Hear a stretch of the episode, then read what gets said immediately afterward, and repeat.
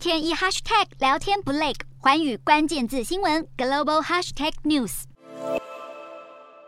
肯亚总统大选终于落幕，然而总统选举结果公布后，却引发大规模示威抗议。选委会的七名委员中有四人表示无法认可副总统鲁托胜选的结果，因为最终计票程序不透明，引发重大争议。而看似备选的欧丁加则提出选举结果无法律效力的主张，并扬言诉诸法律讨回公道。这番戏剧化的发展引发外界担忧，肯亚过往出现争议性选举结果后的暴力情况将会重现。不过，这次选举也不是全无正面结果。肯亚政坛长期缺乏女性从政，在这次选举中终于出现重大突破。本届郡长选举有七名女性当选，人数是二零一七年上回选举的两倍多。而这回女性候选人也在四十七个参议院席次夺得三席，在两百九十个国民议会议员席次拿下二十六席。观察家认为，女性在这次肯亚选举创造胜选新纪录，很可能激励更多肯亚女性勇于投入政治，促使推动性别平等的势力增强。